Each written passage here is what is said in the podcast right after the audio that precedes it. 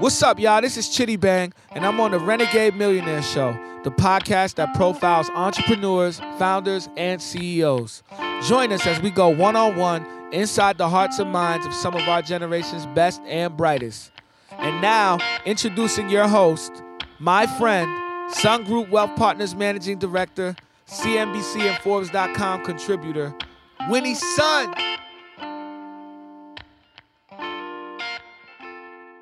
Hello, everybody, and thank you so much for tuning in to the Renegade Millionaire Show. It's your host, Winnie Sun, coming to you here from beautiful Southern California. We are in TuneIn Studios here in Venice Beach. I'm excited to speak with you. As you know, I am Managing Director and Financial Advisor at Sun Group Wealth Partners, and here we take care of people like yourself. So if you have any questions regarding your own financial business planning needs, all you need to do is reach out. Really, really interesting factoid that I learned from my team. Did you know that with this improving economy, that restaurant industry sales are expected to hit a record high of $709 billion in 2015? So, and that actually is really cool because it's actually the sixth consecutive year of restaurant sales growth. Woohoo! And with that, you know I love chefs. And you know I'm a big fan of Bravo TV's Top Chef. Don't have much time to watch TV, but that is one show that we record on DVR that I do not miss. I think it's almost like a guilty pleasure because you want to see who's going to take it all. But this is somebody that I've known through another good friend of mine. I feel like we have similar lives, and we've lived parallelly without having to meet just yet. And with that, I'd love to introduce you to Chef Brian Huskey. Welcome. Thank you for having me, Winnie. Good morning. Good morning. Thanks for making the trek over. No, absolutely. It wasn't too bad. You know, nice little Uber ride from downtown Los Angeles. Oh, I love it there. There's some good food in downtown. No, right? It's fantastic. I've actually been living down in the whole historic core for the last 3 years, and it's changed quite a bit. And it's awesome. Me personally, I love the whole urbanized living factor of downtown. I know it's really improved, right? In the last 10 years, it's become so modern, hip. No, absolutely. It's definitely become hip. There's definitely a lot of places to eat. I remember when I first would hang out there about even 5-6 years ago. Some of my friends started to move in there. There would be no brunch options on Saturday and Sunday, and now there's a bountiful of brunch options, so it's a good thing. Your favorite restaurant in downtown? My favorite restaurant in downtown would probably be Bestia. I've gone there a couple times. I just really respect Chef Ori and what he does. Another one that I tend to go to a lot for breakfast, actually, because we're talking about brunches, is Nickel and Diner. That sounds so good. Yeah, it's a good time. What do you eat there? I change it up. You know, I'm a man of, I change it up. I don't normally always get the same thing, but you always got to always have either a mimosa or Bloody Mary, right, on a Saturday and a Sunday? For sure. Keeps it real. Well, wonderful. I wanted to read through some of your bio because there's so much that I was really excited to learn. So, Brian, obviously, Brian Huskey, we're going to talk about that, is a Korean-American born, raised in Pasadena here, right in Southern California. So you're the oldest son of a really well-known real estate mogul that we're going to talk about in the Korean community. I didn't know that. Really fascinating. And then, so let's talk about education too. And you're not just a chef. You're actually kind of a brain too. You graduated from UCLA, majored in economics. First job there was a short order cook. Yes. Well, that makes sense. And then he secured an internship at Merrill Lynch, and he decided to follow his passion.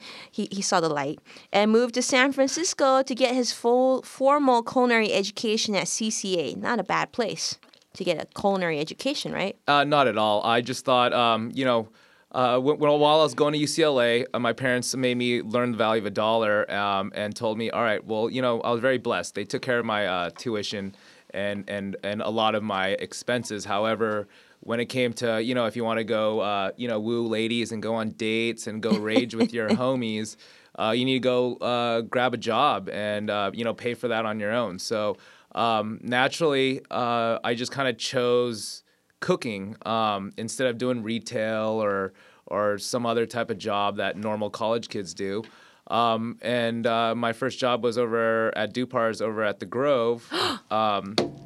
So no, sir. Yeah, Dupar's. Yeah, just with Biff Naylor. Yeah, just cooking some burgers. We're and like stuff. Friends. Really, right on. Yeah, this was like when I was about 18 years old. That's so awesome.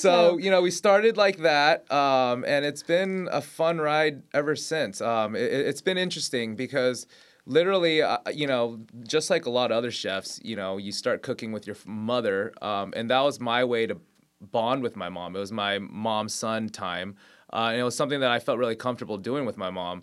And then, like I said... What's the first dish she ever made you? She taught you? Well, the first dish I remember ever making with my mom was doing, like, bone broth. Like, the fundamentals of a lot of Korean jjigae, which is, like, stews and stuff. So it's just, like, a lot of veal bones. And obviously, that's kind of a simple technique and things like that. So it kind of made sense why my mom kind of showed me the broths and stocks. Because, if you have a great stock, you're going to... you hopefully have a great end product. So let me ask you this. I'm just curious. So when you make this stock, right, and you put the bones in, the water and everything, that stuff that floats on top, are you supposed to take it out or you're supposed to leave it in? No, you want to skim it. Usually when I do, like, veal bones, I'll actually, like, blanch the veal bones, like, one time. Like, I'll bring it to a boil so it purges, and then I'll actually dump that water out and then start all over again. And then when you bring it back to a boil and then you simmer it, all the gunk that comes up to the top, you actually want to skim as you go. Oh, so you cook it once and you dump that water. Well, yeah, usually what I do is say, like, if you have, like, 10 pounds of bones in your, and you want to start a stock, what I'll do is I'll actually just bring it to a boil for about maybe 5-10 minutes, and that helps get a lot of that nasty impurities out of, like, the bones, like, extra, like, sanitation reasons. Yeah, exactly. And then just flush that water out and then add clean water, add some mirepoix or aromatics or whatever, and then start the process over again. Wow, impressive. Yeah, it's, it's like I said, I always tell people that being a chef, we're not magicians. So, things take time. It's kind of fascinating when, guests come to the restaurant, you come in for either an hour to sometimes 4 hours, but they don't see that, that whole process of what it takes for the whole entire team in the back of the house and as well as in the front of the house to create that experience that the guests have. Right. Sometimes it takes a few days, if it's something where you got to cure and then confit, or if it's, doing an awesome charcuterie program, that takes months. So, that satisfaction that, a guest can have for, 30 seconds to, 2 minutes or however long it takes to, enjoy that dish, can potentially sometimes for an entire team take a full week or months to prepare. It's truly an art. Yeah. It's definitely a craft, Yeah, for sure. So you worked at LA Prime Steakhouse as an executive chef, as well as many other restaurants. Can you talk about maybe your favorite place to work? You know what, to be very honest, I really enjoyed working with the Patina Group. Obviously that... when I came back to LA after I'd worked in the Caribbean, I worked for the Rosewood Resorts at Caneel Bay at Rockefeller Estate a while back. I personally just enjoy chasing the sun, so that's why I went down to the Caribbean, to do the whole lifestyle of swimming with sea turtles by day and then cooking at night. That's so cool. But did you really swim with sea turtles? Yeah, like not. I wouldn't say every single day, but it was known to happen. When you just go hang out on the beach and just kill some time before your dinner shift. But when I came back, I was very fortunate to get a job at Cafe Pinot, just as a lead line cook. And I actually grew with the company for about a little more than 3 years. I got my first sous chef title there at Cafe Pinot. And then I was actually transferred down to Leatherby's Cafe Rouge. In Orange County. Yeah, in Orange County at the Secret Storm Auditorium to open that up as an opening sous chef with Mark Gold. And it was a really, it was an awesome time because at that time it was when Irene still was giving her stars and we were... able to cook our way up to receiving 3 stars. So we were very proud of that at that time. And then from there, it's kind of the whole theory of when do you leave, kind of the comfort zone. I'd been with a restaurant group for about 3 years now. And I had the opportunity to become the chef de cuisine at LA Prime at the Westin Bonaventure. So that's when I decided to move back up to LA, and that was a whole nother learning experience on its own because it was my first time managing a union team, you know, I really respect unions and all, but it was definitely very difficult. I'll be honest, especially coming from a chef where, you know, when you're trying to be creative and it's a trade that's very artistic. I like to consider us cooks and chefs as artistic construction workers is, I think, the best way to put it, because, you know, there's definitely artistic elements just like in any other medium. However, in our medium, we've got that laborious, like, you know, we've got to stand for 16 hours a day. We're in intensive heat. We've got to, you know, lug heavy things up and down stairs or whatever it may be, you know? So that's why I always tell people it's not glamorous, but in the day, you know, if you really enjoy it, it's always fun, you know, no matter how unglamorous it may be, you know. Yeah, and so that led to you being on Top Chef, and out of thousands of chefs, you were picked as one of the 19, right? Yeah, it's wild. It still tickles me to this day to really like kind of reflect on it. You know, I feel like it's been a little bit 2 years now, but at the end of the day, you know, that was, you know, to be a part of that fraternity is awesome. I'm very blessed. It definitely, I don't know if you guys all play video games, but, you know, I've been known to play a few myself.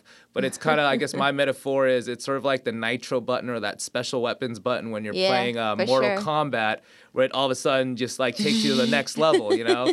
You know, yes, it didn't change my life, but it definitely took me to another level where, you know, it was like Mario Brothers when you come out of the mushroom. Yeah, exactly. There you go. Do, do, do, do. That's right. I love it. It's so true, though. I mean, but you were so, I mean, when I watched you on the show, I loved watching you. You were like laid back. You were the chill, happy guy, and you were just really bad. But you were like, you were a nice guy. Oh, well, I really appreciate that. You know, at the end of the day, like I you know, I like to believe, you know, for me, like being a chef, food is definitely like 80% of my life, 90% of my life, because, you know, it really, you know, there's a lot going on. I enjoy it. It's what I breathe and live.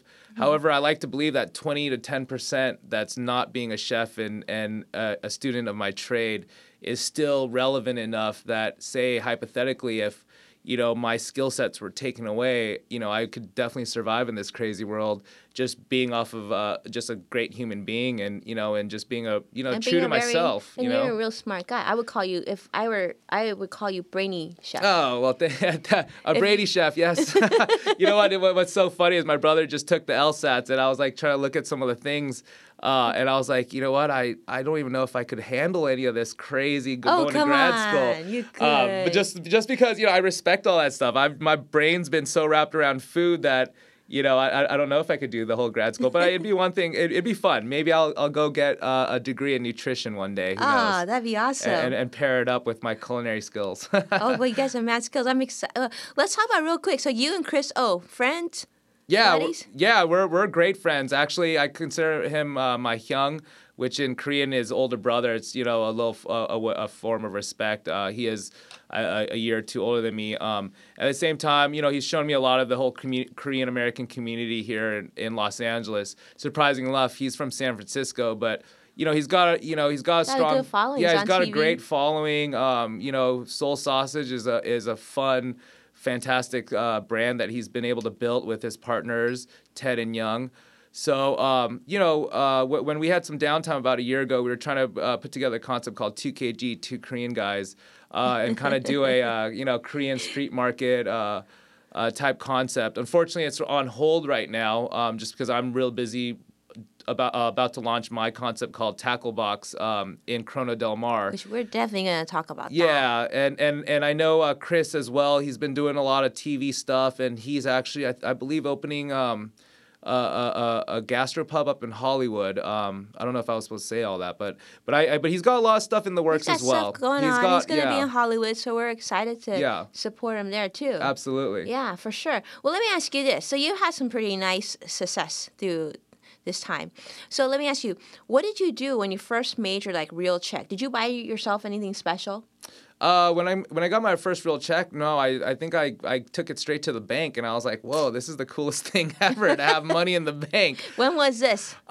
This was like probably when I was 11 years old or so, because I got my first bank account pretty young. And it was, then what I would do is just do dishes, and that's kind of like how one of my chores. I'd, you know, get like a couple dollars here and there, and obviously, you know, we grew up with a lot of dogs. My dad was a big Rottweiler fan, so we had like 3 or 4 Rottweilers all the time around the house. Really? Yeah, and I personally love dogs myself. I rescued a pit bull about 3 years ago, and I'm a huge dog lover. I think animals are fantastic. I don't know if you knew this, but when I was younger, I wanted to be a veterinarian. Really? Yeah. I would actually do a bunch of community service at the Pasadena Humane Society all the time. So maybe you should like make food for dogs.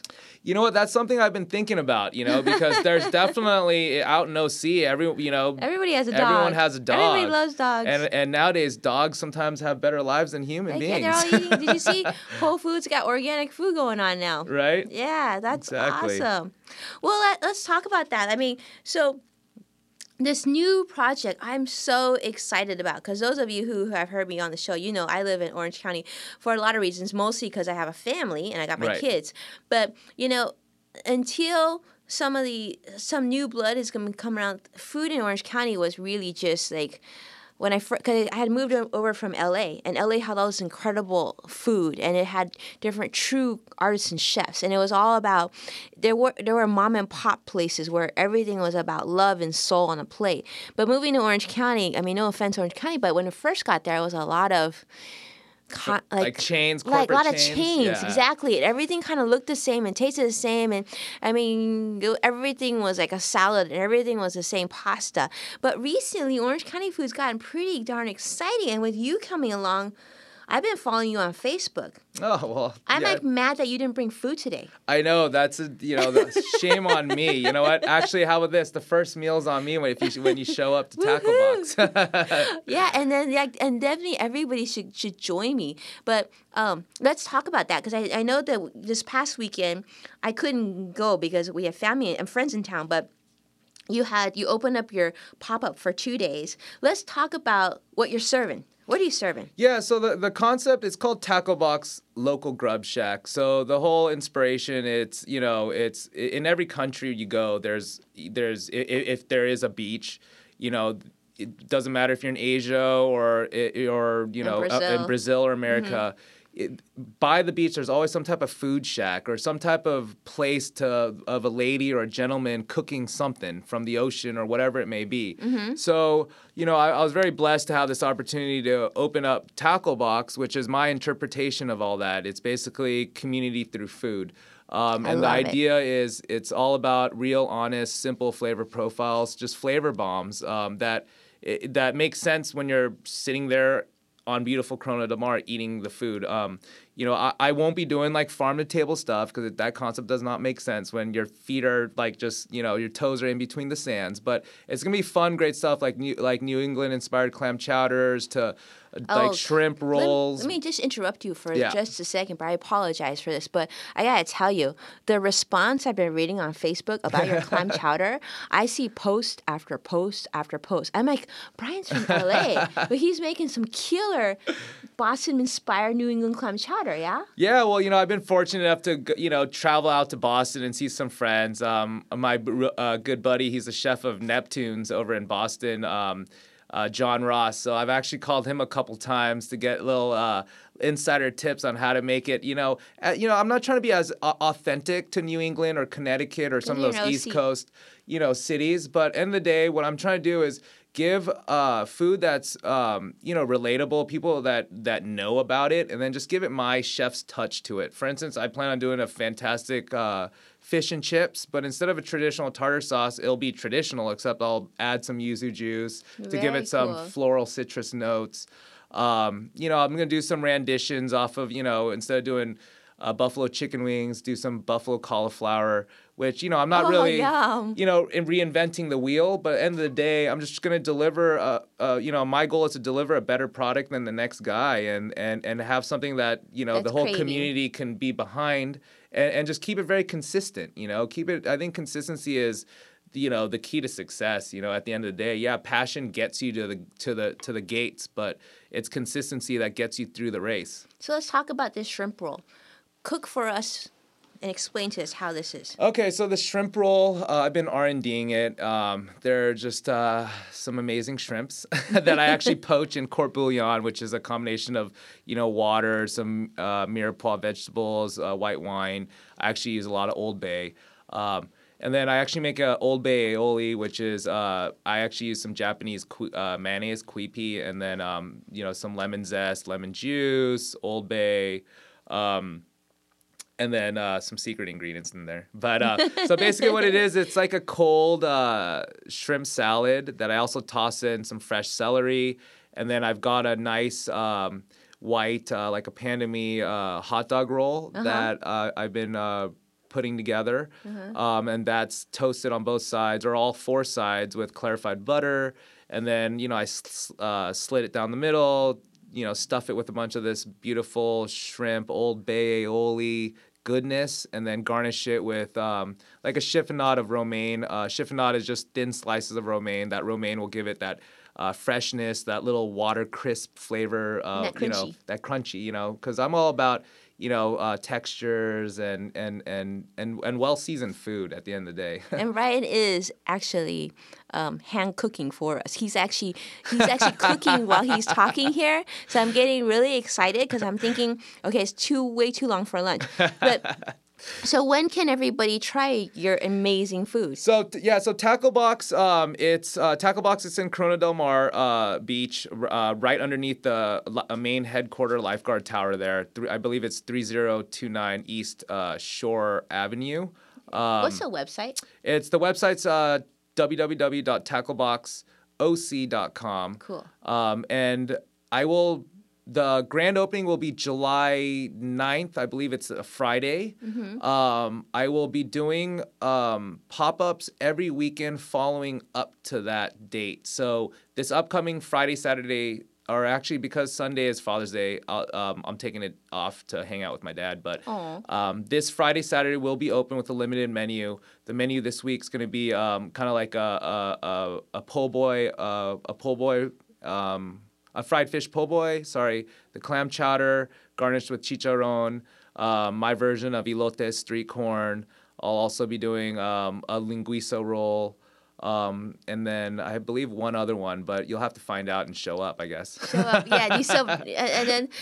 And it will sell out. He doesn't have unlimited supply, so once it's out, it's gone, right? Yeah. Well, the whole pop up is to get my kitchen team, like get the engine going. So it is a limited menu. It's a little limited quantities. When you're at the beach, it works. Yeah, I mean, you don't expect to go to the beach and have like a Cheesecake Factory menu. You know what I mean? No, exactly. You want good food and get back to the water and play in the sand, right? You're absolutely right. You're absolutely right. And that's the whole idea of Tackle Box is to really give the community some fuel to do their beach activities and live that hashtag beach life that everyone loves down in OC. That's awesome. That's awesome. Super excited. Well, with that, I mean, thank you so much for being on the show. I don't know about you, but I want you to come back again so we can do this again. No, absolutely. Thanks for having me, Winnie. I'd love to be a part of this again. I just love hanging out with you. You're fantastic. I know, we're like family now. Thank you so much.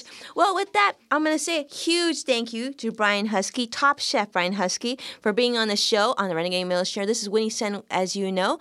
Those of you who want to follow me, but before we get to that, let's ask most importantly, Brian, how can people follow you? People can follow me on all the social media. My handle's at Brian Huskey, or you can also follow my new concept, which is about to open early July, which is at TackleboxOC. And that he's on Facebook, he's on Twitter, he's on Instagram and all that. And really, I think you really want to follow him on Instagram because can you imagine the pictures? Food porn. Yum. But this is Winnie Sun, and you can follow me at a website is winniesun.com. And please follow me on Twitter. I tweet a lot, and that's at Sun Group WP. And with that, we are out. Thanks again. Until next time. Peace out.